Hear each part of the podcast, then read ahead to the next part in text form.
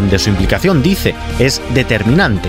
Más cosas, a lo largo de la historia la mujer ha tenido dificultades para abrirse camino en algunos ámbitos profesionales. En el mundo de la ciencia, también, según los datos del Instituto de Estadística de la UNESCO, menos del 30% de investigadores en el mundo son mujeres, precisamente con el objetivo de reivindicar el papel de la mujer en el campo de la ciencia, su protagonismo a lo largo de la historia y que sirva como inspiración a las niñas para ser científicas en el futuro.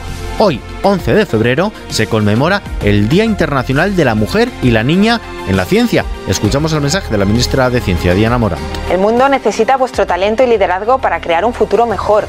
Un mañana que estamos diseñando ya hoy sobre los pilares de la ciencia, las tecnologías y la innovación.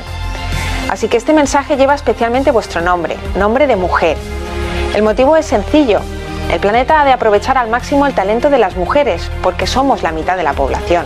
Hablando de mujeres científicas, un equipo de investigadoras sevillanas liderado por la neuróloga Carmen Paradas de la Unidad de Enfermedades Neuromusculares del Hospital Virgen del Rocío de Sevilla ha descubierto un nuevo tipo de distrofia muscular causada por un gen que hasta ahora no estaba relacionado con esta enfermedad.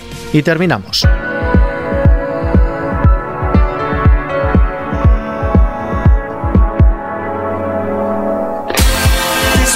El icónico dúo británico Tears for Fears lanza su nuevo vídeo para este Brick the Man que escuchamos. Es el tercer single extraído de su esperado próximo álbum de estudio en 17 años, The Tipping Point, que llegará el próximo 25 de febrero. Inspirado por la letra de la canción, el vídeo muestra un mundo que ilustra la realidad construida por el patriarcado, un lugar de eternas jerarquías construidas en base a una devoción ciega estructuras desequilibradas y no sostenibles. Break the Man es una canción empoderadora que hace un llamamiento a un mejor equilibrio entre hombres y mujeres. El vídeo se puede ver en nuestra página web kissfm.es.